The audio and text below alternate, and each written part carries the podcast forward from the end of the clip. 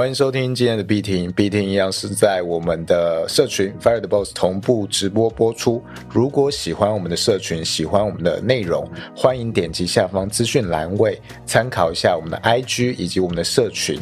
那每个礼拜四晚上九点，也欢迎大家到我们的 Discord 来参与我们每周必听的录音直播。那我是主持人老鼠，我是主持人老干妈。大家好，我是猫董律师。我先 Q 你一下，猫董太急了。我们今天呃有一个特别来宾，就是律师猫董。大家好，我是猫董律师。那猫董律师是我们社群里面的，算是非常早期就加入我们 Fire the Boss 的成员。那哎，干妈，你当初是怎么跟猫董认识的？呃，当初是。我记得他应该是在 IG 上看到我们 Fire Boss 早期的 IG 叫做加密食堂，呃，那个时候因为我自己有自己的个人私赖群嘛，就是一个甜点铺。那那时候他是想要加入甜点铺，于是他观察了这个 IG 很久。那有一次他就来密我说可不可以加入甜点铺，然后是这样子认识毛董的。哇，这个超级早期耶，非常早。这可能跟我的时期没有差太多。呃，对，大概在去年的大概八九月、九月、十月那那一阵子吧。哦，那么早，我自己也不知道那么早。对，跟我差不多啊，差不多同期，我们是 同期、同届、同届、同届。哎，那我想聊一下，猫董，你当初是怎怎么样踏上？律师这一条路的，是不是有什么契机之类的？哦，律师吗？就是我之前就是高中的时候，就是怀抱着一种好像正义的理想，但我觉得这是。呃，对法律是一个蛮大的一个误解，就是觉得说，哎，如果想要实现公平正义，是不是透过法律可以达成？当然有时候是 OK，但其实更多的时候，其实是看到，比如说一个阴暗面，或者是看到法律无奈的一面。所以那时候我是。因为觉得说，哎，法律好像可以实现正义，所以就去选了法律系，然后就去考律师这样子。那当然考律师，我们会考一个叫司律考试。那有一个可以选当律师，有一个可以当司法官。司法官就是呃检察官加加法官的考试。那是觉得说，当然也是因为司法官跟检察官考试的分数很高嘛。然后还有面试，那另外一个原因是因为觉得律师的生活比较弹性，所以后来就考上律师，然后来当律师这样子。所以你在准备这条路的过程中，有没有遇到非常大的困难？因为大家想象中律师好像是非常非常遥不可及，而且好像是要学霸才能够转入这条道路的一个职业。呃，我觉得其实说实在话，我觉得考律师或者是说法律系的学生其实蛮辛苦的。就是其实原本就是大家都会对法律系有一个很美好的一个幻想，然后觉得呃努力之后就会熬出。头这样子，但其实那个努力的过程真的很辛苦。之前还有看到，就是自己是律师，然后也是粉，就是有开粉丝专业的律师，然后自己 po 文跟大家讲说，希望大家不要再来考律师了，当律师真的很辛苦，尤其是在考试的过程中，因为其实呃有考上律师跟没考上律师的薪水其实落差有点大，然后还有包括工作的选择，可能现在当然比较好一点，有类似法尊这种。就是在银行或金融体系里面当法令遵循人员，这比较不用律师执照。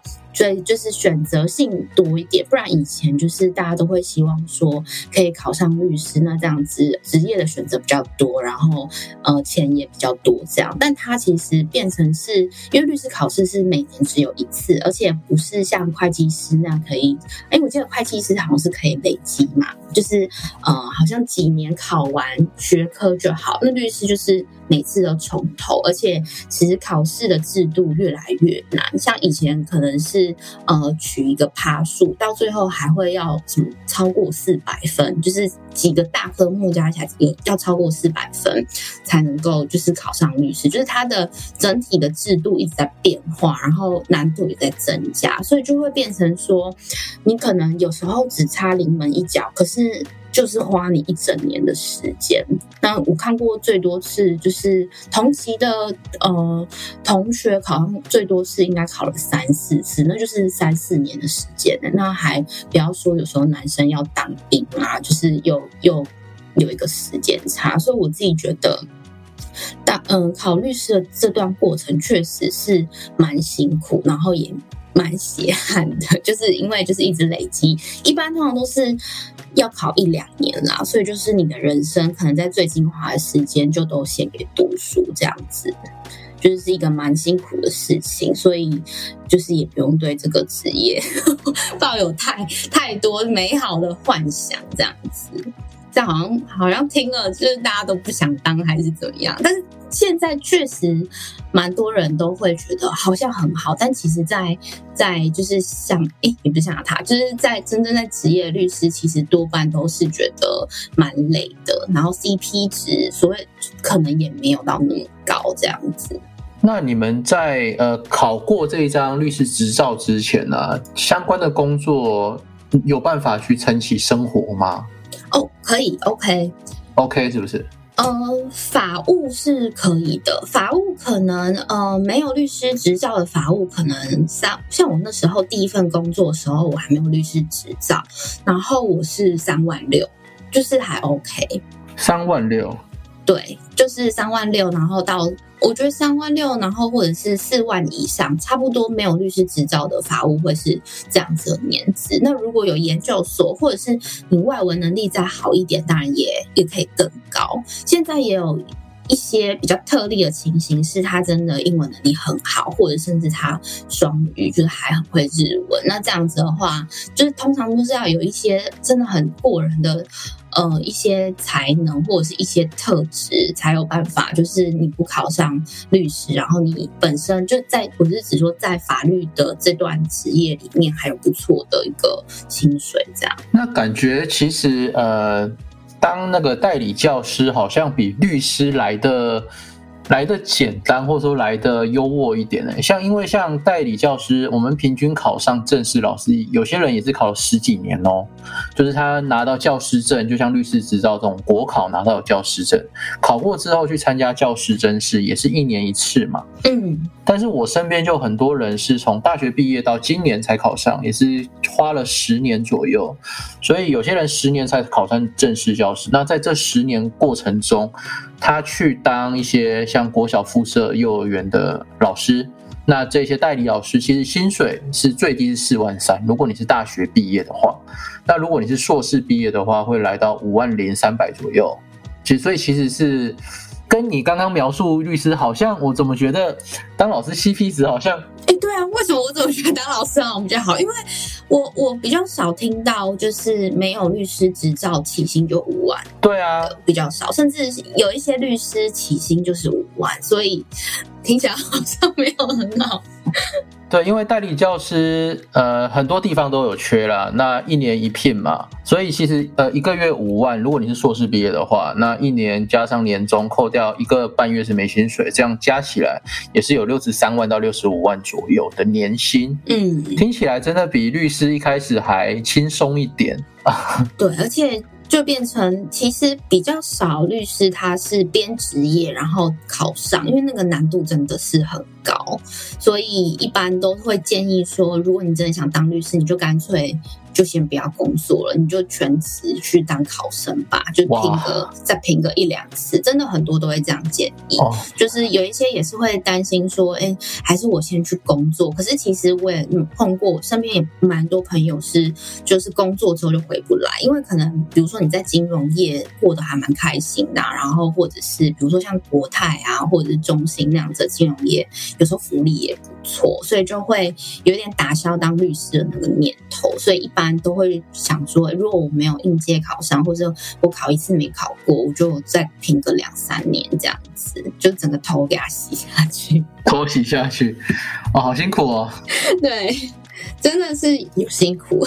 会啊，我想问一下，如果是没有这个律师执照，就是没有考到这个，那这些律师相关可能科系专业的。人毕业之后到这些公司行号，哎，也许公司行号可以期待他能够提供什么样一个助力？嗯，你说没有律师执照吗？其实说实实在话，说真的，现在有一些公司可能为了节省成本，他们反而会喜欢没有律师执照的。我们会叫做法务，就是在公司当法务或法尊人员。那因为可能我请两个，然后直接抵一个律师，那这样人力又又足够，然后或者是也比较好教，就是呃，主管可以从头开始带。所以其其实有一些，我觉得有点看公司风气。有些公司风气就是很相信律师，那有些公司风气会觉得说，嗯，没关系，我就。培养法务，从法务开始培养起，那我可能一次就找两个，那这样还可以给他们比较大工作量，所以我觉得比较大的。助力会是第一个是比较好训练，比较好带，然后第二个是呃比较便宜，就是可以比较可能也比较可以负担比较大工作量。就我看到有这样的社，就是公司的现象啊，就是以成本去计算，他们可能有时候会倾向找一两个法务，胜过于找一个很资深的律师这样。哎，我觉得这样听起来很心酸哎。对，所以现所以现在蛮多。蛮多公司可能没有所谓的，就是如果是小公司啊、中小公型公司，因为如果你请一个资深的律师去当一个法务，也怪怪的，就是你可能要给他一个头衔叫法务长，可是他可能他下面又没有人，那所以。也不可能叫他一个法务长担所有公司的工作量，那所以干脆就哎不要有法务长，然后两个法务这样子，然后可能法务会并在其他部门底下，就是有这样子的社会现象，基本上都是以因为其实以公司立场来讲，法务。跟律师算是一个成本部门，因为他没有在帮公司做一个审查嘛，他比较像是后勤的风险单位，所以一般公司在考量法务跟法尊的情况下，除非是很有 sense 公司或者是很守法公司，不然会倾向用成本去做这样子的配置。嗯，哇，这个真的是 好像我花了很多钱和时间，结果反而不一定更有竞争力。那哎，到底？我觉得会让很多人打退堂鼓，那我好像也不用那么努力了，反正市场好像是想要这样子。我我觉得一般来说，通常会想要那么努力，有一个原因当然是因为可以自己开业。目前比较多人会觉得说，我如果自己开业，我可以赚很多，几百万是没有问题，但可能就是也是要到处接案啊，然后可能就是呃下班的时间也要去应酬。我觉得比较多律师想要拼出一个头，基本上。都是希望可以自己去开业，像现在以前可能都会嗯劝一些新进的律师说，哎，你做个三五年你就自己去出去职业。可是其实现在年轻人有越来越多年轻化，就出去职业，就自己开锁的情况，可能甚至。比如说没有什么职业经验，或者是职业一年，那他如果有这样子的人脉，或者有这样胆识，他就自己开自己的事务所了。那这样的话，收入确实就会蛮高的。那那个高度就不是一般人可以就是衡量，应该是说就会因人而异，就是要看他的案件类型啊，然后还有他能呃他的人脉多广，可以接到多少案子。那这样子，我觉得一般会想当律师，然后希望可以有一个很高的薪水，多半都是说希望自己出去。开业，或是在公司慢慢当到法务长这样子，这会是一呃大部分律师的梦想。我刚刚听到一个呃收入有可能会看案件的类型。那这个我觉得就蛮有趣的，是不是？呃，有没有说哪一种案件它可能利润就你专攻这一类，它可能利润就很少，然后有哪一类专攻的，哎，你可能呃利润就很多。像我自己呃有接触过的是，可能像智慧财产权，我要去申请 logo，那可能会有别人去帮你代办，这种它其实我觉得利润蛮少的。但有也是有人专精在做这块，我都不知道。哎，那大概会分成什么样的案件类型？跟你们在律师圈可能会对他们有什么样的想象或标签吗？嗯，基本上我我觉得，如果案件类型比较贵的话，像是刑事，刑事因为有时候是要半夜去陪诊，就是去呃受受讯问这样。那有时候就是律师陪同，甚至要到半夜的那种，所以这时候收费就会比较高一点。有有一有一些律师是专门打这一块，就是刑事诉讼，然后赚那个就比较高的刑事费用。然后像是呃工程，因为工程的标的金额也都很大嘛，所以而且工程其实基本上。都会出事，就是诉讼的案源很多，所以也有就是有一部分的人会觉得说，哎，做工程还蛮赚的，或者是一些遗产啊，或者是比较大的金额的呃呃离婚的。嗯，分配财产的案件啊，就是基本上都还是会以这种标的金额大的为主，或者是一些白领的金融犯罪啊，就是类似这种，都会希望说可以选一个标的金额比较大的诉讼案件来做。那这样的话，可能比较能 cover 你的成本，而且有时候会。你你可能会一炮而红，因为这种诉讼金额标的大的，或者是说，哎，金融遗产呃，金融犯罪，或者是呃一些就是工程案件，可能都也有一些社会上面的一些注目，所以一般律师都会。希望说，哎，可不可以就是红这一次，或者是专攻这个领域？因为有点像是，呃，律师会蛮喜欢跟一些上流社会接触，因为那边案源最多嘛。可能我自己，嗯，我自己是上流社会，然后我公司可能会出事，然后我自己可能也会出事，所以干脆我自己人生会有的诉讼案件都给某一个律师做，所以也蛮多律师会，呃，把一个重心放在应酬这边，就是因为希望。之后可以有越来越多，就是类似这种比较 high level 的诉讼案件可以做。刚刚这个一炮而红，我就想到安博赫德。对对对，他真的就是很典型的例子，好像直接被升成主持律师吗？还是就是整个整个爆红这样？根本生产台。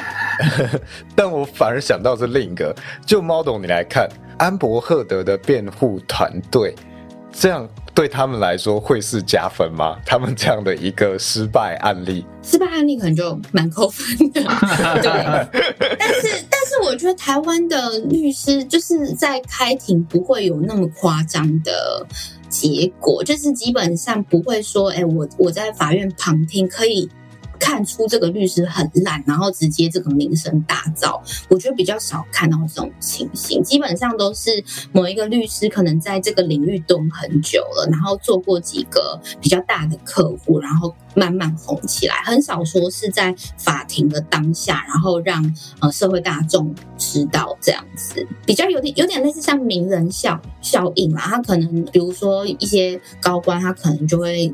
发布所谓，他他委任谁当律师？那这个律师可能之后就会很红，这样子。他是累积的，对对对。对，我觉得如果不是强尼戴普，可能过去也都没有任何人会这样子去看法律相关的直播，大家可能都第一次。对哦，可以这边可以讲一下，就是因为呃，很我觉得比较多人可能都会觉得，因为美国像安。Amber Heard 那个案子还算是呃诉讼当中还蛮刺激，可是其实台湾的法院诉讼的情况是有点无聊的，因为他可能就是我们都会写书状嘛，那书状可能就是念书状的内容，不会一个字一个字念，但是会揭露重点。那法官可能会听一听问问题，或对照律师会问问题，那你再回答。所以它其实有点像是就是简单的问答这样，也不是简单，应该是说就是一个呃制式的问答的形式，所以不会像一般的戏剧演那么夸张。因为如果一般的戏剧演真实的就是呃诉讼案件的经过，真的不会有人想看，因为就是念而已，或者是就是问答。所以这边可以帮就。帮大家理清一下，就是其实真正的诉讼案件是，呃，旁听的过程其实是会有点无聊的，而且现其实现在也蛮多诉讼案件可以旁听，就大家的如果有兴趣可以去地方法院去看看，真的是看一次你就会知道说，哦，原来跟电视上演的完全都不一样，这是蛮有趣的点。要不要你现场来一段？没，现场来一段太难了吧？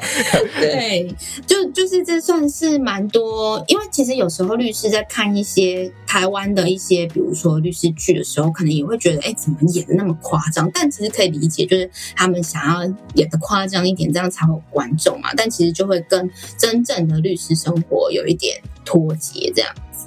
所以台湾不会像安伯赫的那样子一直提出异议、异议之类的。因为我之前对于那个这一些法院里面的。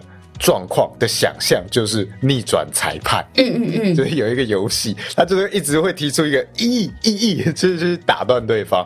然后安伯赫的那个那次的辩护，就是让我想想，哦，结果是真的可以像游戏里这样吗？我就觉得，哎，好像还蛮符合的。我觉得台湾如果真的比较，我觉得比较刺激的过程，应该都是问证人，因为有时候证人他讲什么，或者是他的情绪起伏可能会很。所以有时候可能他边讲就边哭了，或者是说，哎，讲的前后矛盾不一致。我觉得这算是比较有可看点，然后比较呃有趣的部分。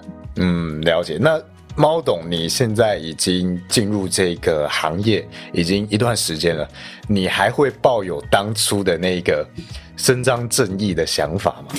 好像没有，这样讲是开始掉粉，粉丝开始掉，没没有了吗？我觉得，我觉得，我觉得这边可以跟大家分享，就其实我在经营猫董律师的过程中，我还蛮喜欢，就是去分享一些很有争议的一些。呃，问题，比如说前阵子我是分享堕胎的案例嘛，那其实这个很多都会觉得，哎，这个是法律议题，然后或者是政策议题，其实后来就会发现说，其实很多法律它其实是没有一个确定的答案，或者是它其实不是黑白。它是一个中间的权衡。那我我觉得这也算是我念法律系或者念法律系可能还没那么深刻，因为就是纸本的书。我觉得应该是说当律师或者是听过那么多案例之后，就知道说，哎，其实法律有它不足的地方，或者是我们有时候这样子去做一个决定，是因为有一些背后的考量。我觉得这算是应该是说会对于正义有更。更不一样的看法，或者是说更贴近现实的看法，就不会到说，哎，是呃没有我想的这样子就叫做不正义。我觉得这算是一个还不错的一个转变，但有有可能有些人会觉得这样很社会化，但我觉得这算是以我自己的立场，我会觉得至少我看的。面向更多，或者是说，呃，愿意，因为我自己是呃这一行的，我愿意正反方两面的论述都看。我觉得其实这也是我可以跟大家分享，就是大家在看一些比较严重的社会议题啊，或者是甚至有些时候一些刑事案件，就是一些新闻案件，就有时候其实也可以换个角度想，或去想想看，说为什么会有这样子的结果。因为其实这不一定每个律师都这样，就其实有一些律师他也是很坚守自己的立场，因为他们可能看过很多书，看过很多资料，甚至去找国外文献，他们有很很多的知识去当佐证，所以他们会更坚信自己的的信仰，然后变得更，比如说更执着啊，或者是呃更。如果再不好听一点，可能就更偏执一点。就是可能也未必每个律师都有像我一样的想法。但我觉得，我觉得两个想法都可以参考，就是看你是怎么样的人。只是我觉得我自己的想法是可以，觉得可以两边都看看，或者是尤其是立法理由嘛，可以看看说，哎，为什么会有这样子的立法，或者是。呃，为什么就是呃，法院会这样子判？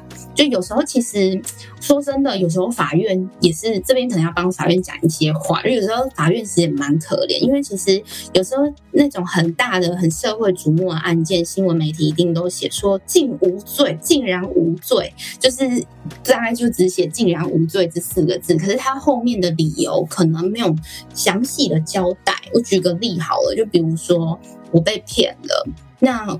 但是没有证据说，呃，骗我的人是谁，或者是那个人怎么骗我的，所以那个骗我的人最后被判无罪。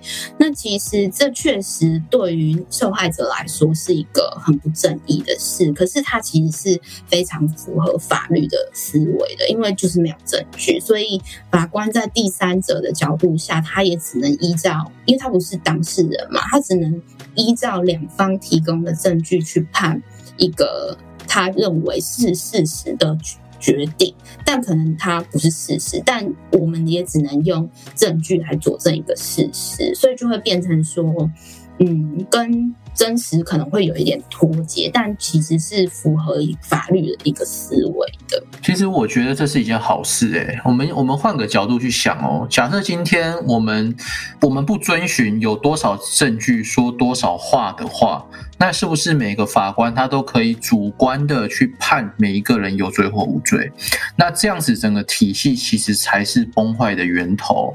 我的我的看法是这样啦。所以说今天如果呃这个人他骗了我。那没有足够的证据，所以法官没办法判说他有罪啊。那假设今天这个案例变成是法官说啊，你就是骗他，啊那我知道证据不足，但是其实事实上我就是知道你骗他嘛，所以判了这个人有罪。那下一件案件他也用这样子的视角去看待的时候，我们就是不秉持着多少证据说多少话，那我就认为说哦，这一个人一定有罪。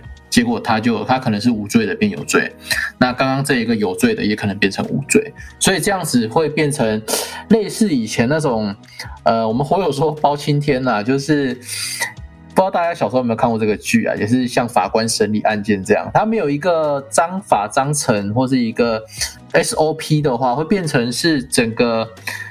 其实台湾的法律界，或者是不要说台湾，我们讲说整个世界的一个公平正义，可能或许才会出问题。对。我觉得是确实像干妈讲的这样没错，就是你觉得如果诶当一个法律好像都在跟着民怨走，就是为了迎合大家的想法，这反而是一个很不好的现象。可是如果当一个法院它不是跟着民怨走，它是可能甚至是违背呃人民的意思，但它后面确实有确切的一些法律去支撑，那我觉得这才是一个真正法治社会该有的一个结果。这样对，这时候也是只能说可能证据不足，然后很可惜，或者是说加害者很会运用这一个制度去隐匿证据，或者是把证据给消除掉，这真的是呃可能没有办法的事情啊。所以，因为很多高科技犯罪或者是这些预谋犯罪的人，其实他们也清楚知道法律可能对他来说会有什么样的一个不利，所以他们有有时候会去。去做这些呃证据消灭的一个动作嘛？嗯，这边我想要稍微聊一下，刚刚讲到正义这两个字嘛，法律正义。我记得之前有一个很有名的道德两难的问题，我想来讨论看看，说这个道德两难问题，猫董律师是怎么看待这个事件的哈？我就简单说明一下这个事件。这个事件就是，哦，它是一个假想题啦，就是你是一你是一台高速行驶的列车的列车长，那这个列车长呢，你的列车发生了一个刹车失灵，哦，但是这个时候。哦，出现了，就是呃，如果你在现在这条路不刹车的话，哦，你整台车可能会翻覆，那整台车的人都会死亡。但是你有一个选择是把前方的轨道变成另外一条，这样子你只会撞上在那边施工的一名工人，所以会带来的就是那一名工人会死亡。但是你们车上的人都是可以幸免于难的哦。那在这个情况下，呃，猫总，你觉得你会怎么选择？再来就是不同的选择之下，这个人他会被定量怎么样的罪名？这好像是那个什么哈佛大学的那个演讲，对不对？啊，对对对，那个有名的电车难题。对对对对，这个部分，我觉得我还是会以我自己的理性跟感性去判断。我可能就是虽然。呃，人的生命不会因为数量而有一个价值的权衡，但我觉得我还是会很以一个现实的角度，觉得一个人的生命就是 影响一个人跟影响五个人，就是可能影响一个人结果比较小这样子。OK，所以就可能没有什么很高深的的道理。那如果我我今天是呃我不转向去。让那一位工人意外死亡，而是让这五位儿童死亡的话，那这两个不管做跟不做，他在法令上会有怎么样的一个罪名吗？或者是会有怎么样的一个呃看法？哦，这法律上其实有一个，嗯，就是这样可能会是杀人罪嘛？那其实刑法有一些事由是可以排除罪行的，比如说紧急避难。紧急避难的意思就是这情况很紧急，那我为了不要发生更大的严重的伤结果，那我选择以侵害一件一个法益。这就是紧急避难。那我觉得这个例子有点像，就是我可能不要侵害到五个小孩的生命，所以我选择侵害一个人的生命。但我觉得后面论述当然一定也会有，就是各自论述的一个难点。但我觉得整体而言，可以用紧急避难这个概念去去说，呃，我不构成杀人罪，或者是至少我可以减刑这样子。OK，了解了，感谢。嗯，我觉得我们是不是可以稍微来聊一下猫董律师进入币圈的一个从头开始的一个经历？哎，我跟你说，猫董他其实是币圈很久的一个老玩家。哦，真的吗？不是，我不是，没没有我。他从很久很早以前就开始研研究了啦，研究。哦，研究。对，但没有买。对，没有买。对，就是没有投资，但是有有在，因为我之前当律师，就是我就是专做加密货币的案子，就是包括合约，然后还有嗯诉讼案件也有做。所以算是蛮启蒙的一个时期，就是一当律师就做加密货币的案子，就是我觉得蛮高难度的。那那时候开始研究，大概是二零一九年的时候，可是就是没有买，就是非常非常可惜，然后非常后悔这样。哎，是什么样的因缘际会，在二零一九年会有加密货币相关的法律需求？嗯，主要是那时候，嗯，就是也可以。带到就是律师的一个生活，就是其实律师的职涯非常受到律师事务所的影响，因为有一些律师事务所，他可能是什么案件都做，那有一些他可能是 prefer 接一些特定的案件。那像那时候我待律师事务所，他就是专做新创，就是以新创的中小型企业为主。那那时候。就蛮多加密货币交易所，或者是资产管理公司，或者是一些技术的公司，然后来找我们事务所当他的就是全年的法律顾问。那那时候我们事务所分配是比较喜欢同一个类型的案件，就是给同一个律师处理，所以我那时候就蛮大量的在看就是加密货币的案子，然后。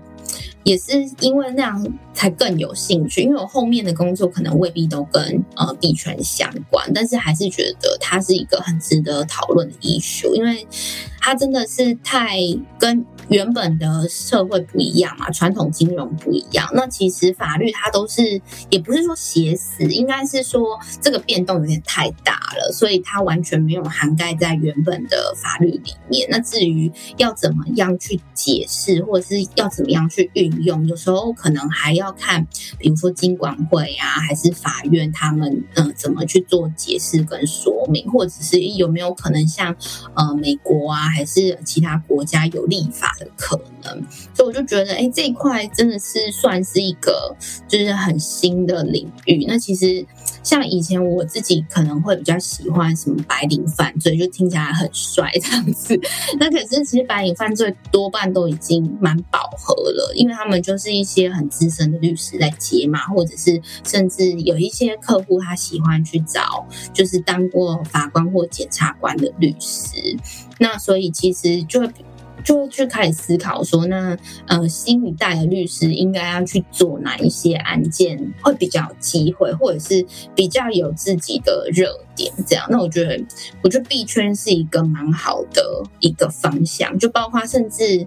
研究到今年年初或者是去年年底，NFT 这一块又又有更多法律议题，包括一些消费争议呀，就不是投资争议，是传统的消费争议，或者是说呃智慧财产权的安排，就觉得它的玩法很多变这样子。对，而且像是我们币圈就哎，时不时的就会有新的一些项目或新的类型出现，所以我觉得。这块需求好像确实蛮大的，而且真的要找的话，好像真的不知道找谁。那这时候如果猫董就是主打哎币圈律师，那真的是会很吸引这一类的人。对我，我觉得当初也是这个原因，觉得真的很少，就包括现在可能，嗯嗯，我自己在事务所同学有一些偶尔也会。街道，那可能是由他主办，由我朋友主办，就他们可也都会觉得，哎，加密货币领域这个领域好新，好像一定要稍微有研究过，甚至知道它怎么玩，才知道说它的法律议题是什么。所以就觉得其实它还是可看度很高的一个就是领域这样子。尤其是我那时候是想说，两个都。蛮有专业的，那加起来就会更专业这样子。对，哎，那像是猫董当初进来的时候，很大一部分当然是你说你想要了解你自己未来想要发展的这一块法律相关的区块。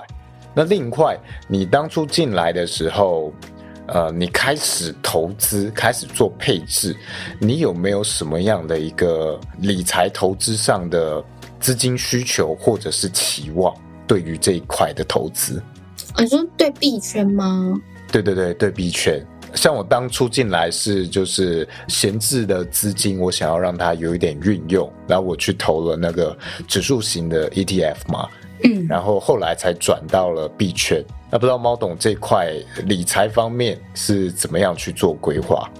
我就是进币圈之后才开始理财，就是因为以前都没有在理财，然后我觉得那个有点跳，就是先投资再理财，就都是先理财再投资啊。可是我是有点反过来，因为我是需要有一个就是压力，或者是有一个目标，我才会去存钱的人。所以我想说，哦，那就就来投资吧，就一就会有一个资金需求，那这时候就会开始就想办法存钱，然后有更多的钱拿去。投资就有点反过来子。哎，我觉得我其实也有一点是哎。因为我也是进来之后，接触到干妈，接触到社群，才哎逐渐意识到这一些像是仓位的重要性啊什么的。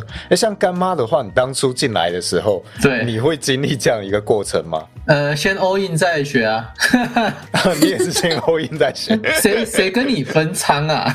我觉得真的是可能有痛过才会学的更更透彻。对，真的是。我不这么认为诶，因为呃，我去年。进场的时候，我印象很深刻。我我的总资金大概是二十万台币而已哦，很有趣吧？呃，二十万，你后来还有在加仓吗？是现实生活中的？呃，现实生活中没有，没有。所以你一开始的二十就是一直到了现在？呃，对。哇，那真的是。所以，所以你说要痛过才学习，我我倒不这么认为，因为我当初丢了二十万进去，然后。非常快的速度就套了不少钱出来嘛，然后到那个这是可以讲的吗？反正就是你也知道，我们有一个那个综合所和现在有律师在看哦。我有那个综合所得税那个门槛嘛，啊，反正就是嗯这样子，嗯，然后剩余的就是放在 FTX 嘛，然后就到你现在看到的这样子，所以中间其实我觉得很幸运啊，就包含。二零二一年的五月十九，然后到十一月到二月的崩跌，二月到三月反弹，我有吃到三月三月之后的崩跌，其实这几个都有逃过哎。那再加上爆仓哦，爆仓这个很有意思。我其实刚接触币圈的时候是用我的两千块台币哦，开了两张五十倍的单，那时候是在二零二零年的十一月份左右，那是我第一次接触到加密货币圈。拿那两张单，在一个晚上帮我赚了大概三倍到五倍，但是很快的这就爆仓了，就赔回去了。所以这两千块台币变了一万多块，最后变成零元这样子。这是我一开始的经历。那报了这两张单之后，我就信心大打折嘛，然后就开始就。有好几个月都不接触了，到隔年的三月份，也就是说沉寂了大概四个月之后，才重新去到这个市场学习。这是我一开始的经历啦，所以可能也是，呃，一开始也是很看时运机运的啦。对，像我的话是去年年底进来，然后我进场就是呃四万 U。那四万 U 后来我就没有再再进来了哦，我就一直是这样子。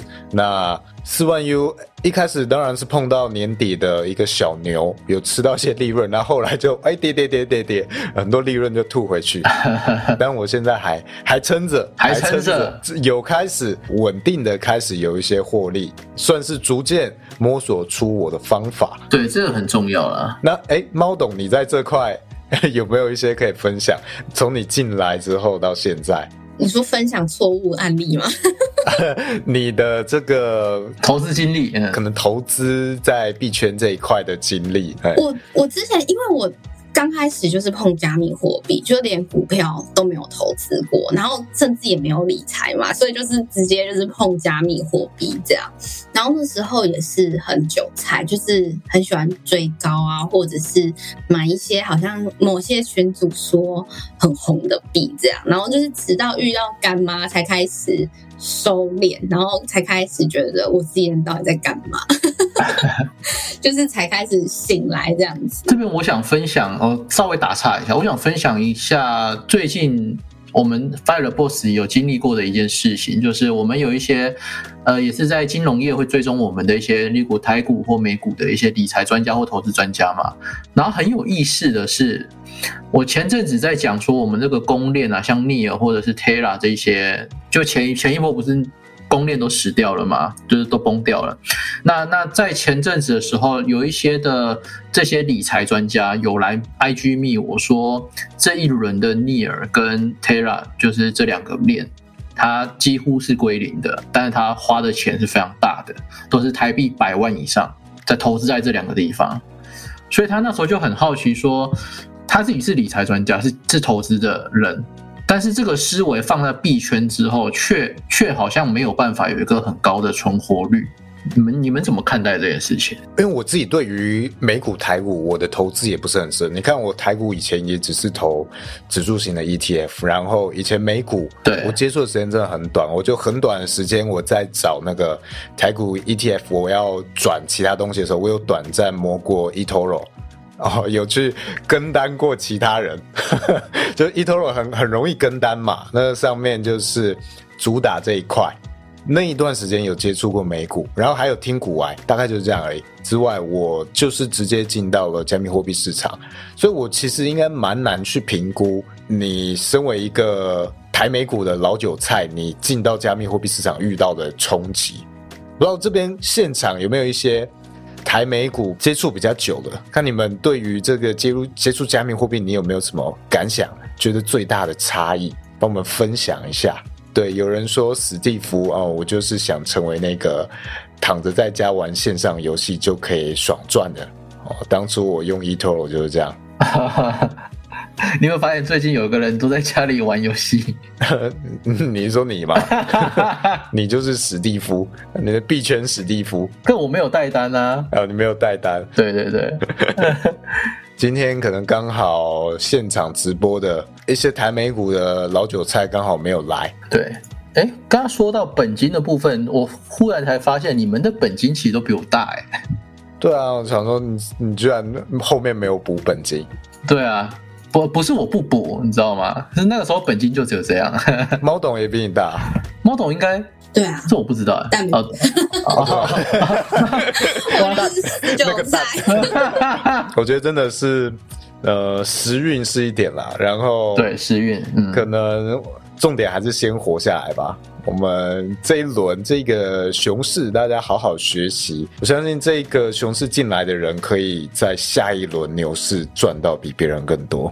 我我去年到今年的有一个经历啊，想跟大家分享一下，就是我从来都不是追求高报酬的人哦。像刚刚老鼠说，活得下来才是关键嘛。我其实从一开始投资的时候，除了爆仓那两张单之外哦，三月份重新进场的时候，我大多数的时间是在思考我要怎么活下来，不要亏损。所以那个时候你会看到我前前几集节目有讲，我在派网这个 app 里面，我开了一百五十几张的单子去。实验去测试说不同仓位比之下，它大概的获利跟它大概的参数情形是什么样子。所以我那时候的重点完全不是放在我要赚十趴二十趴，都是放在我要怎么活下来啊。结果这个策略好像帮助了我之后在玩 DeFi 跟 GameFi 的时候有比较高的危机意识，我就可以比较早的去获利出局，然后避免这个资产缩水、获利回吐或者是资产有亏损。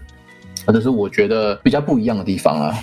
我今天意识到一件很不一样的事情，对，就是今天币圈民意没有跳出去，今天有猫懂他就留下来了。我是他粉丝哎，他真的很好笑。这边再问一下猫懂律师，就是像你从你可能也有一些其他案件，那跟这个币圈相关的案件，你觉得它最主要的差别是什么？嗯，我觉得其实说真的，我觉得币圈案件蛮难处理的。然后我觉得会有一个比较不好的现象是，大家好像因为为了速成，然后忘记有风险或者是有法律的需要，比如说。以 Discord 来讲好了，其实 Discord 一定你会有一些规则嘛，或者是说一些呃 roadmap，就是一些跟购买者之间相关的一些约定。那其实我觉得可能大家会有一个想法是。呃，在 NFT 的世界就求快，或者是在币圈世界就求快，所以就会忘记说，哎，其实这些东西要好好写，或者是说这些东西要谨慎处理，应该要去想说，如果发生什么纠纷，我们应该要怎么解决？但它其实都是会发生的事情，就就是基本上在人间会发生的事，在币圈就一定也会只。只会更严重，或者是更复杂一点而已。那我觉得这是比较少币圈的人会意识到的事。那所以当嗯刚开始什么都没写，或者是说哎什么建制，我说的建制不是指社群，而是指说就是对这种风险控管，或者是对这种法律遵循的意识比较薄弱的话，其实到最后会变得更难处理。那所以这也是为什么就是。我近期的贴文都开始就是在宣扬这个想法，因为我觉得，当然你是为了拉拉生意，但是我觉得更重要的是，呃，这个想法如果没有，其实是会有一点有点害到自己。就是原本你可能一手经营的很好的 Discord 或者是 NFT 项目，可能就因为你很多的规则没有写清楚，或者是很多消费争议一直来，而就是引发更大的舆论风波。所以我觉得这个部分算是，比如说像之前大家最。最从最容易有的问题就是，哎，我买 NFT 是不是等于我买智慧产权嘛？那这这一块其实刚开始很多社群是都没有处理到的，那可是后来可能。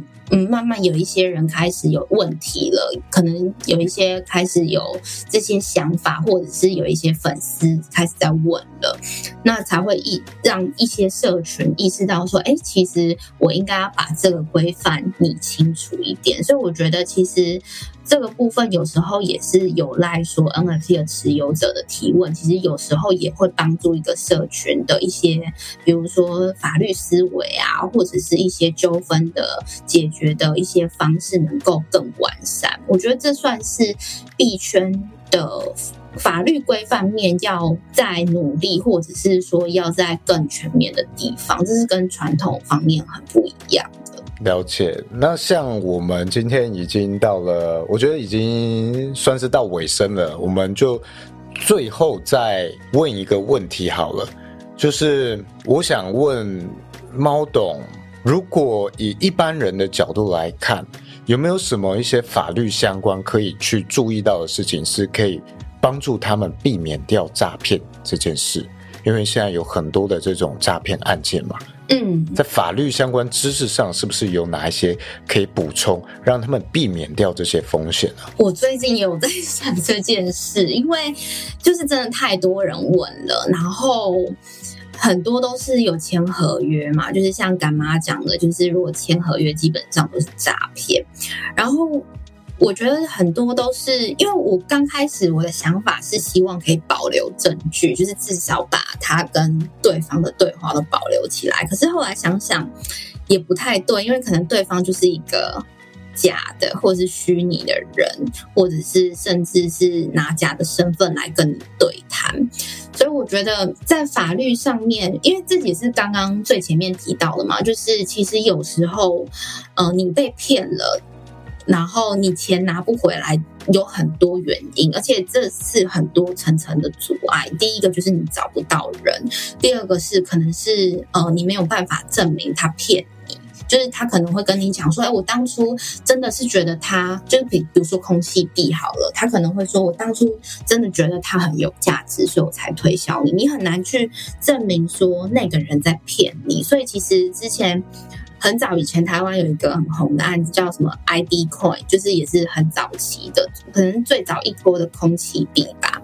他那个判决就是无罪，无罪的原因就是因为没有办法证明这些在行销然后在推广的人，他们是是恶意的，是相是知道这个币本身没价值的，所以这也是会造成说在证明上面会有一个很困难的点。然后第一个当然就是找不到人，第二个是你很难证明人家是故意，人家是骗，真的要是骗你吗？那第三个还有可能就是脱产，就是可能你都已经有罪判决，但是你执行不到，或者是拿不回本金。就我觉得这三个其实算是在传统的诈骗比较复杂的诈骗结构就已经存在的一个议题，在币圈就是更严重，所以我自己会觉得。就是不要买，我真的想不到哎，因为从就是我我多半都是会讲说，你就尽量保留证据，可是这也只能就是让。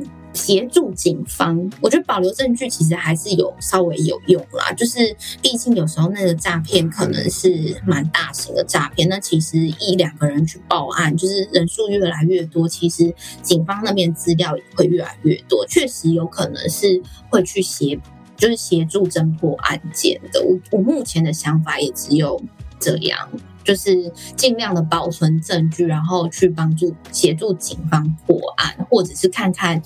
确实也有能抓到人的，就是就尽量的去获取一些就是对方的一些资讯，然后来看看能不能找到人这样子，不然就真的只能不要买。了解。对。那像今天这集，干妈有没有最后为这整集做一个总结的啊？最后做个总结吗？就是突然觉得，呃。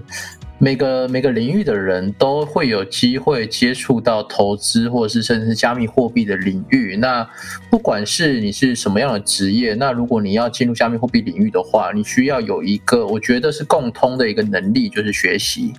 哦，只要你愿意学习的话，我觉得。在像猫桶接触到加密货币，或是老鼠接触到加密货币，甚至是我接触到加密货币，我们都是不同的职业嘛。但是目前都是还活着的情况下，我们的唯一共通点就是，我们都持续的敬畏市场，然后也持续正在学习中。那你在这个不管是熊市也好，还是牛市也好，你愿意学习的人，在投资的领域的胜利的几率，我觉得是比较大的。所以很多人你会发现，哎。在牛市的时候，他愿意学习哦，不管是怎么开单啊，怎么做交易啊。到了熊市，他可能被套了，我不想讨论了，然后也不想要去学习了。哦，这我觉得是很很伤的一件事啦。就对于说你能掌握到这一个下一轮的财富来说，是很伤的。哦，那最后也是分享给大家，就是学习是一件终身的事情，哦，它并不是一个阶段的事情。OK，嗯，那这一集的资讯栏位我也会把猫董他的 IG 他的相关讯息放在那边，有兴趣都可以去查看、确认一下、追踪一下，好不好？那未来我们预计也会有更多像这样找我们社群里面的火友们来参与我们的直播，然后跟大家介绍一下各种不同的职业以及他们这个职业相关的环境啊。还有他们为什么要接触加密货币投资？哦，跟大家做一个分享，让大家有更广阔的一些学习的资料来源做参考。好，这一集大概就是这样。那也很谢谢猫董今天来参与我们直播，谢谢谢谢谢谢谢谢。那就大家就下一集见啦，下一集见，拜拜。